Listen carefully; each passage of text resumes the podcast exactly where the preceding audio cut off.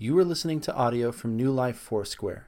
For more information about our church, you can visit us online at newlifefoursquare.org. Uh, uh, let's uh, go to John chapter 12. We're doing the, uh, what do you call it, the, the triumphal entry from John chapter 12, verses 12 to 26. John's Gospel, 12, chapter 12, verse 12 to 26. The next day, a great multitude that had come to the feast, when they heard that Jesus was coming to Jerusalem, took branches of palm trees and went out to meet him and cried out, Hosanna! Blessed is he who comes in the name of the Lord, the King of Israel. Then Jesus, when he had found a young donkey, sat on it, as it is written, Fear not, daughter of Zion, behold, your king is coming, sitting on a donkey's colt. His disciples did not understand these things at first, but when Jesus was glorified, then they remembered that these things were written about him, and that they had done these things to him.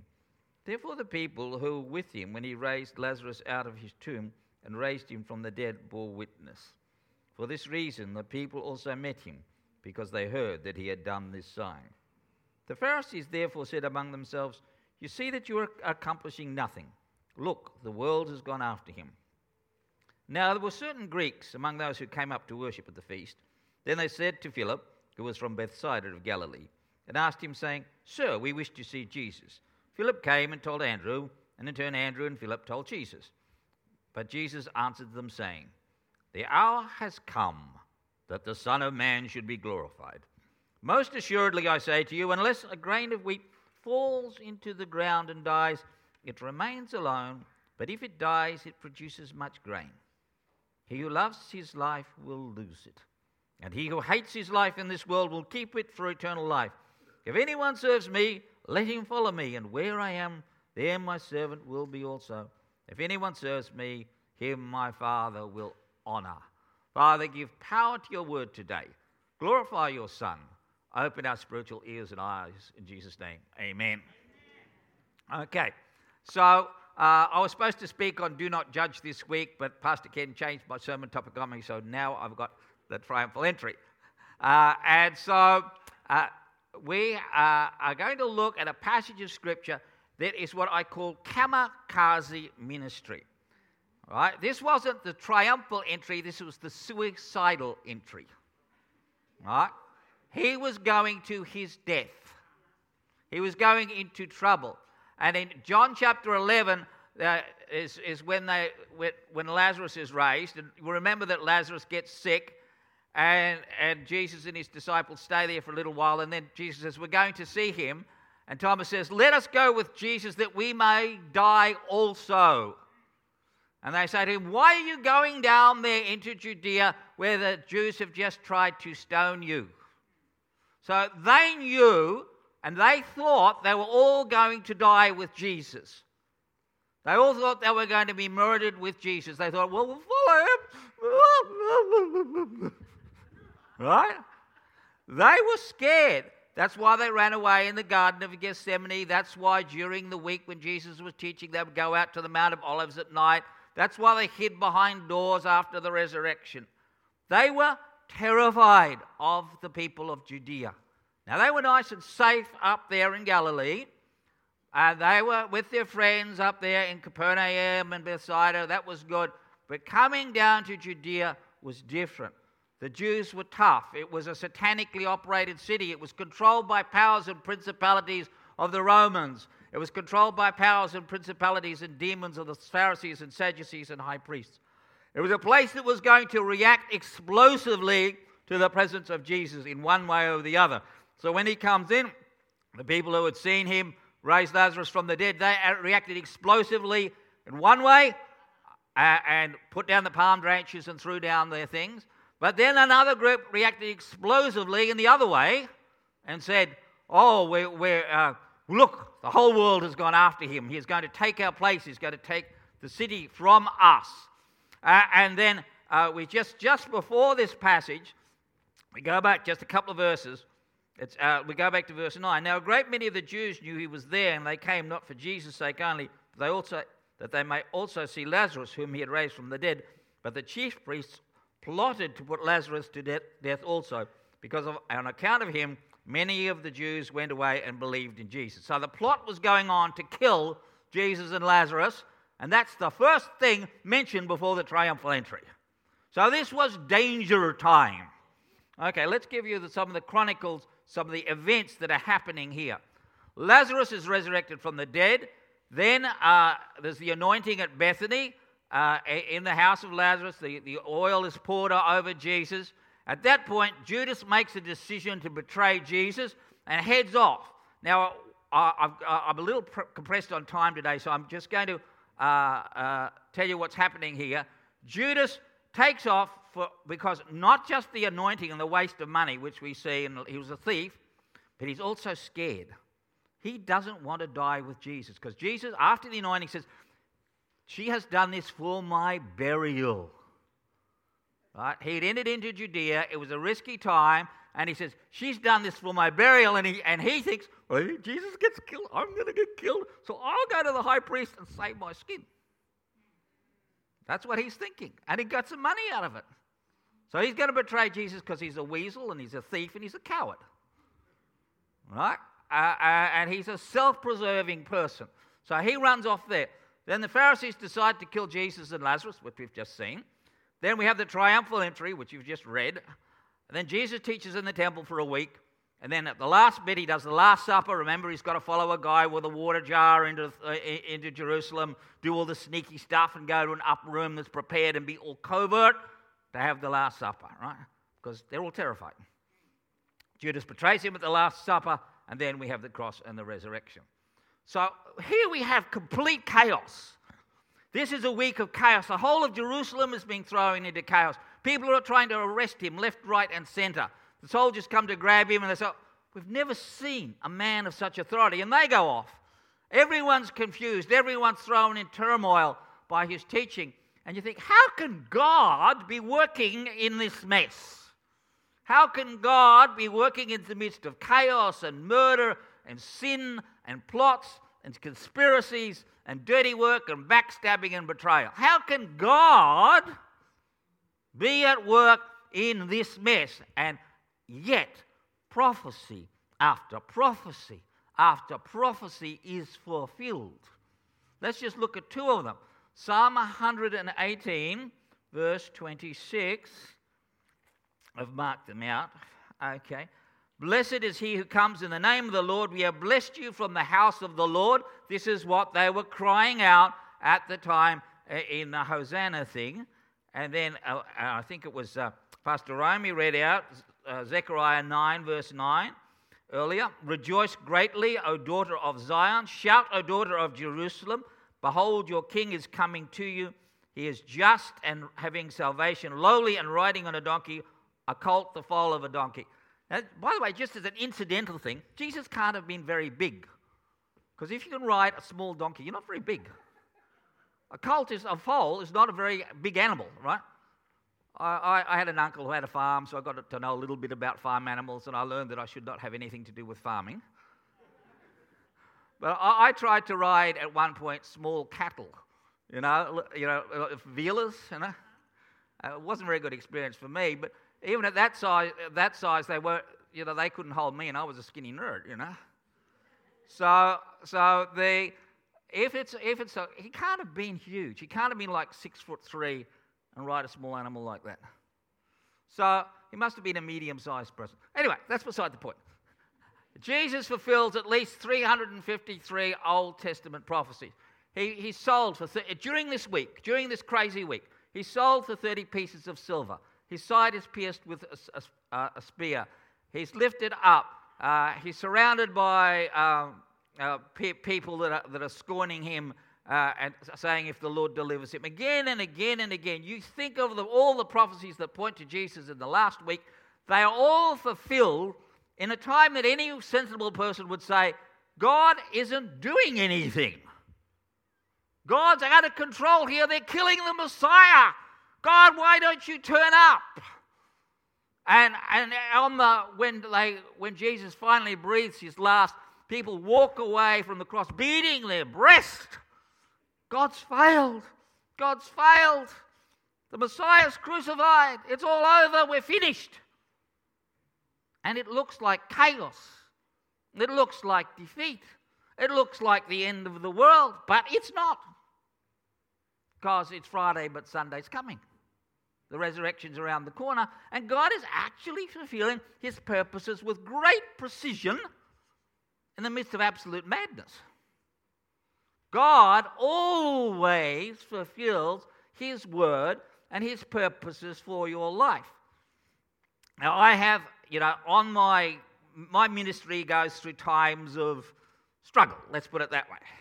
And sometimes God says to me, You're like Frodo on the way to Mordor.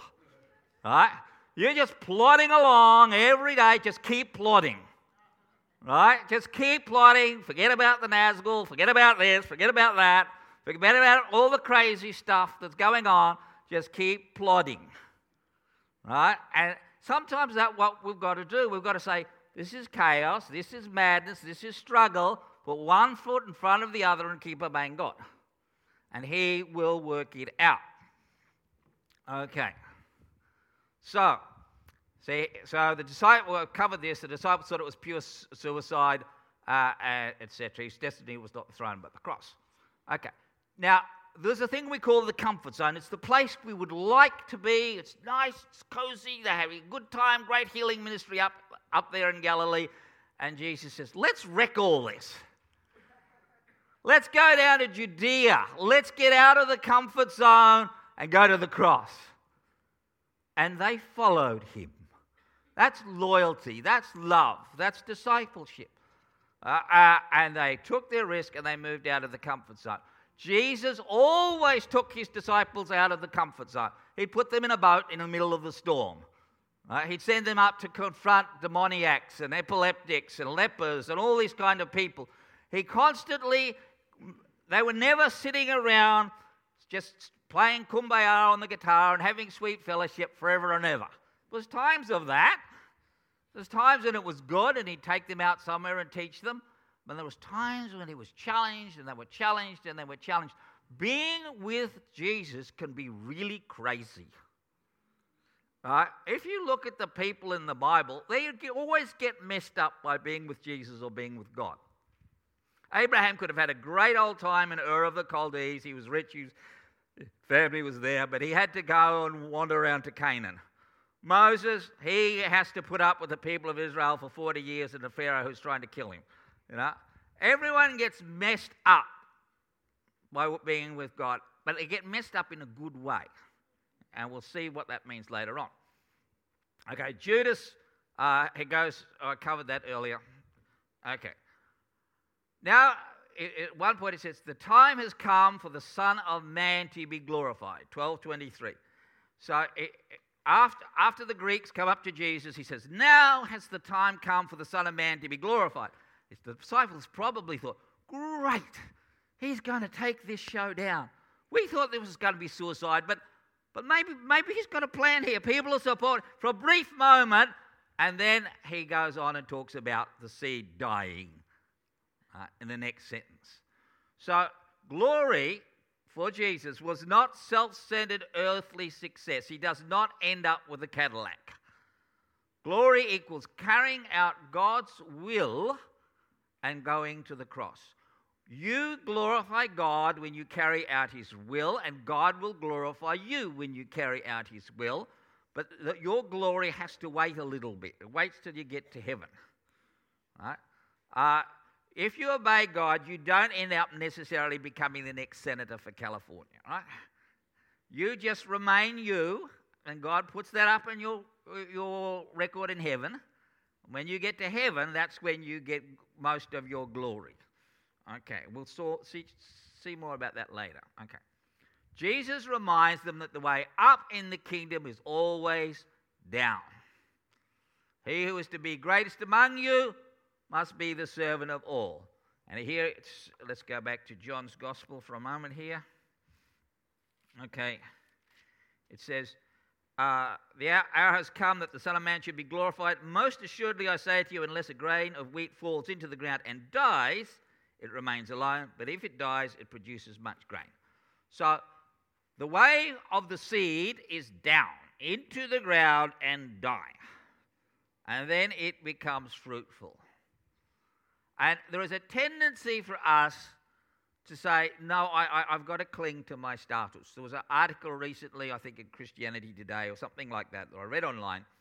And it said the reason that engaging the culture isn't working for churches is that most people view Christians as being lower status. Lower status. They view Christians as people we don't take any notice of. Uh, they're not worth bothering with. That's the secular point of view. And they're not worth joining. And so when we try to engage the culture, they're saying, no, da da da. That's what the non Christian is thinking. That's not what God thinks, right? That's not what we think. But people look upon Christians as beneath them. Right? And, when, and if I go out to a, a gathering where I'm with uh, uh, secular people and they say, What do you do to your living? And I say, I'm a missionary. Guess how much respect I get? Zero. I get that look, and people turn their back and walk away from me every single time. They just don't bother saying a word to me. They don't even say hello. They just turn their back and walk away. Because that's what people think of missionaries. Uh, but if I say I'm CEO of a digital uh, whatever and make, make up something for cyber missions because I do websites, then they respect me. All right? But if I say I'm a Christian something, no. Right? And so we have to accept that associating with Christ means we're going outside the gate, we're joining Him with the cross, and in some people's eyes, we will be a lesser human being. But that's okay, right? We're not lesser in God's eyes. So we've got to die to various status things, etc. Christians are like seeds of the gospel, and Jesus is the capital S seed of the gospel. And it goes into the ground and die. We have to die to our ego in order to bear much fruit. We have to fall apart before we bear fruit. And this is very true. You know, I, I you know, I had a tendency, it's probably still there, to be an arrogant nerd. Self sufficient, arrogant nerd is, was sort of my basic personality before I got saved. Uh, I could say that might, might just occasionally be there, right? Uh, and so I had to fall apart and go through a lot of suffering in order to get God's blessing on my life, right? I had to go through some lots of pain, which I'm not going to detail here, in order to be useful to God because I was an independent kind of coot. Right? I was not naturally broken. God had to break me and I had to fall apart before I could be fruitful. And that's, that will be a different thing for, for you than for me. And God's not cruel. In the end, it's okay. Okay. Okay. It's, Jesus then goes on to say, He who loves his life will lose it, and he who hates his life in this world will keep it for eternal life. If anyone serves me, let him follow me, and where I am, there my servant will be also. If anyone serves me, him, the Father, I will honor. We either love the world or we love God. That's a choice. You can't do both. Let's look at 1 John 2 15 to 17. Okay, where is it? Do not love the world or the things in the world. If anyone loves the world, the love of the Father is not in him. For all that is in the world, the lust of the flesh, the lust of the eyes, the pride of life, is not of the Father, but is of the world. And the world is passing away, and the lust of it, but he who does the will of God abides forever. So if you love the world, you do not have the love of the Father in you. You have to unhook yourself from that, and it's a slow and difficult process for most of us. Selfishness is the opposite of agape love. Selfishness says, I'm clinging to all my stuff and I'm not giving out I'm not giving out love. I'm not giving out things. I'm not giving out money. It's all mine. Now, I will choose for you, and you cling into your little stainless steel cylinder and you remain there. If you love this life, you live out of fear because this life always changes. You can't hold on to it, it's flowing away. If you go back to the place where you went to elementary school and you find the school's all gone, the, uh, the, the, creek that you used to play in, it's now full of plastic and rubbish. Yeah? You go back and, and, and the world isn't the way you remembered it.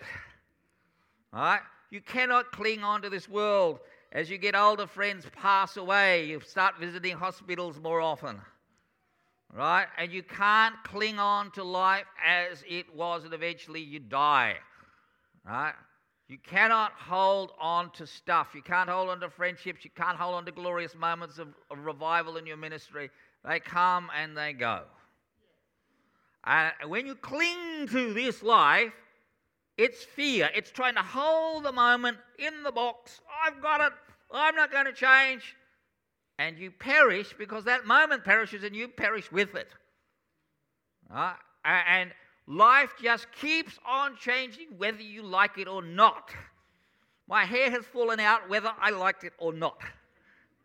I, I, in my little mind, I believe that I'm 25 and Minda's 21, and that's staying that way forever and ever and ever. Right? But that's not true. that's a convenient delusion, right? I am not 25. I can't easily run five miles like I used to. Yeah. Those days are long gone. And you can't cling to that stuff anymore, right? Grasping equals losing. A last slight thing on the slide. Some of us have a thing that says, goes, the one thing God must do for me is. And you've got a bargain with God. And you're clinging to that. I just want this one thing from God and it's whatever. Most of the time you won't get that because God says that's an idol. All right? The one thing I need from God is to be a bazillionaire. The one thing from God I want is social respect. The God, one thing I want from God is X, Y, Z, and you've got that nailed down, and this is your bargain between you and God. Right?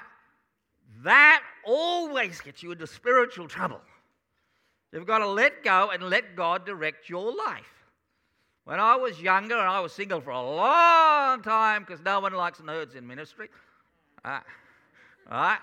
I was always praying for this woman or that woman, and she's the one, and she's not the one, and blah, blah, blah, blah, blah.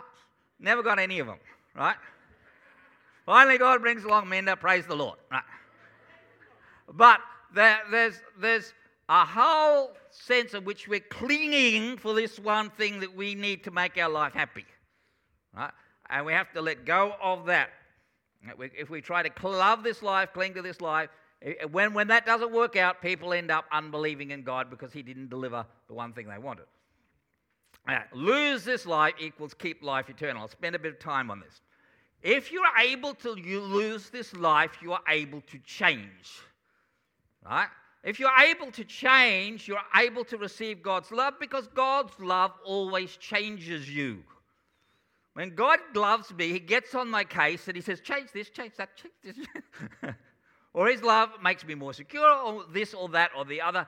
God's love keeps on changing John, and I'm sure it keeps on changing you, whether you want to or not.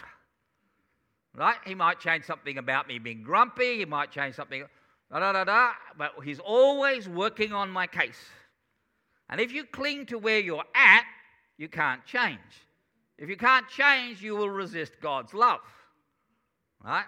But if you can let go, then you'll be able to change. You'll be flexible.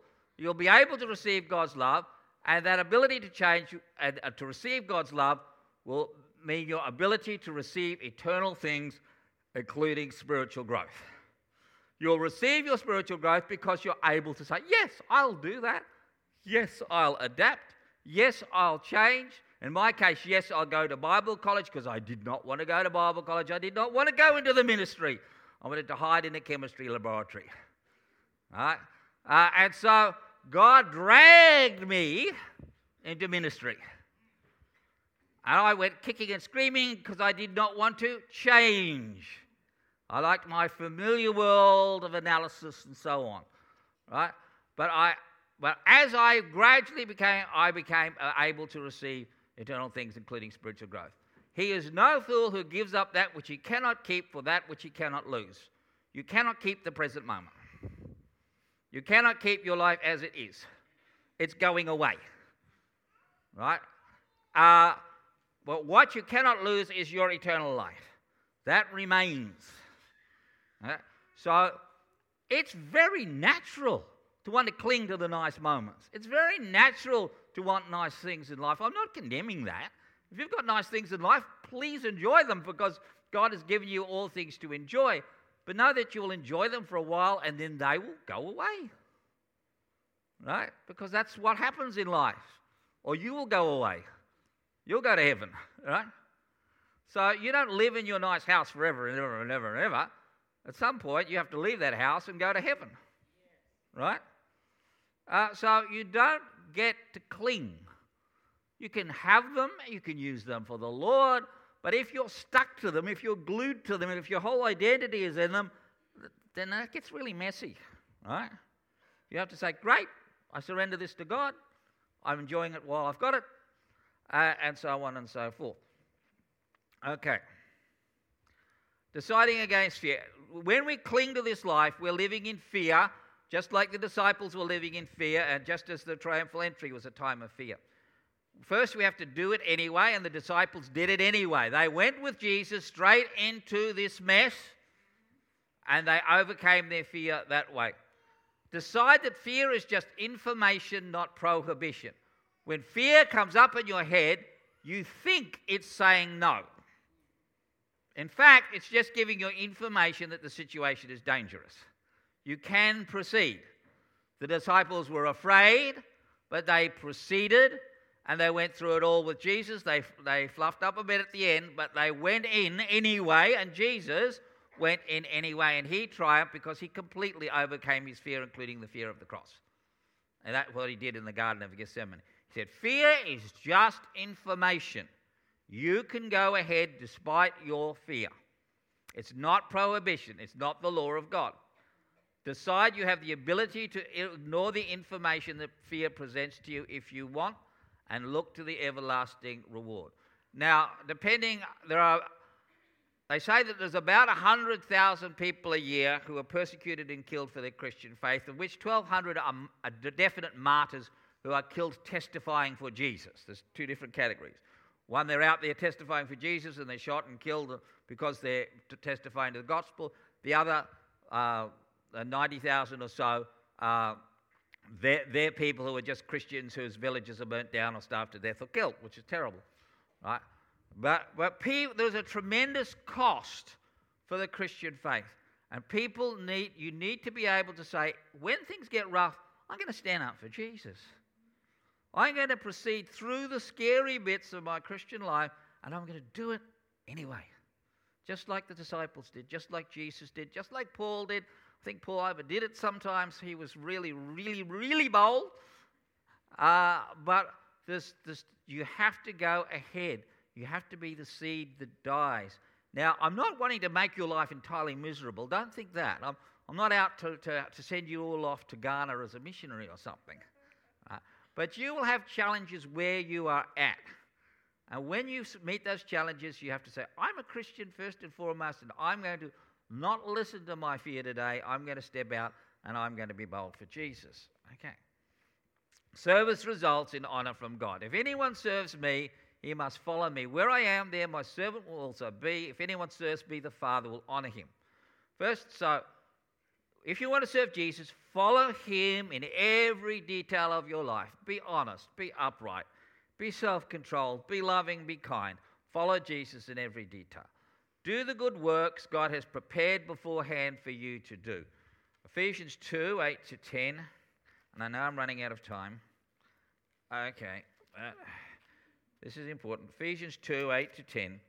For by grace you have been saved through faith, and that not of yourselves, it is the gift of God, not of works, lest anyone should boast.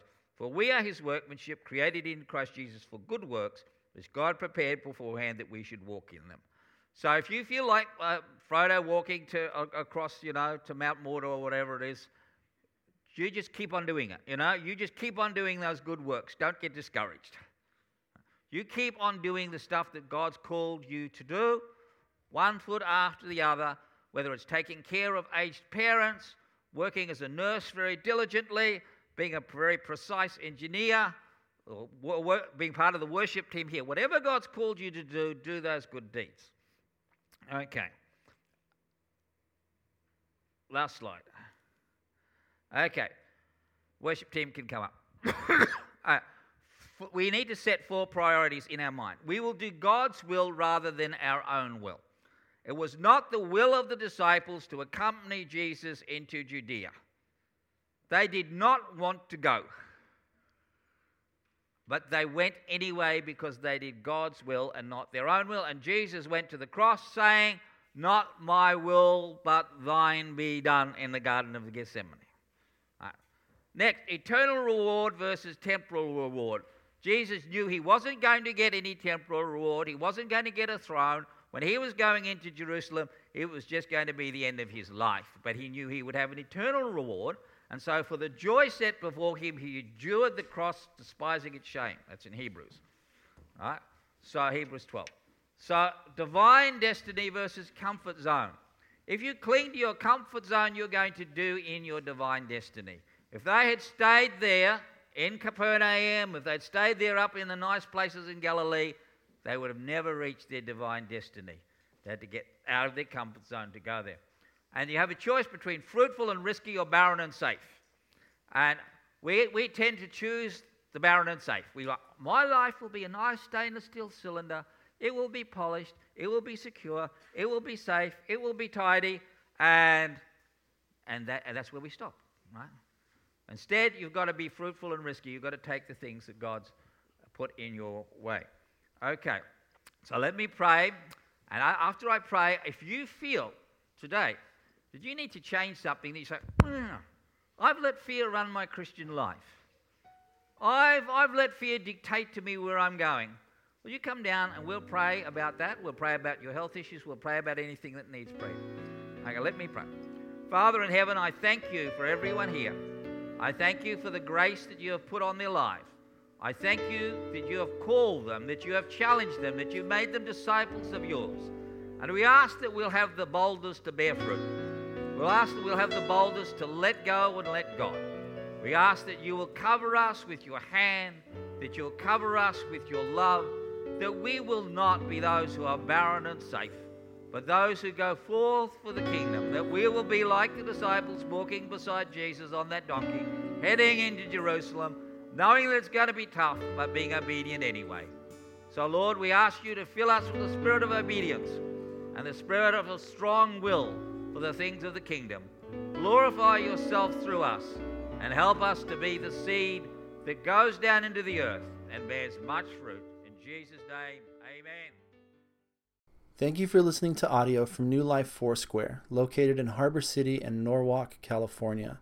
Feel free to make copies of this audio to share with others, but please do not charge for those copies or change the content in any way without permission. For more information, you can visit us online at newlifefoursquare.org.